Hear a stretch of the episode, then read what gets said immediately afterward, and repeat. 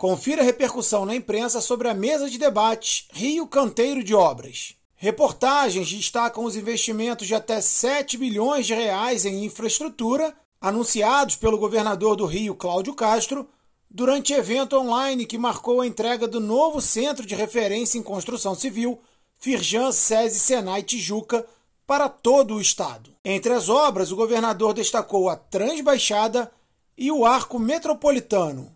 Confira as matérias nos links neste boletim.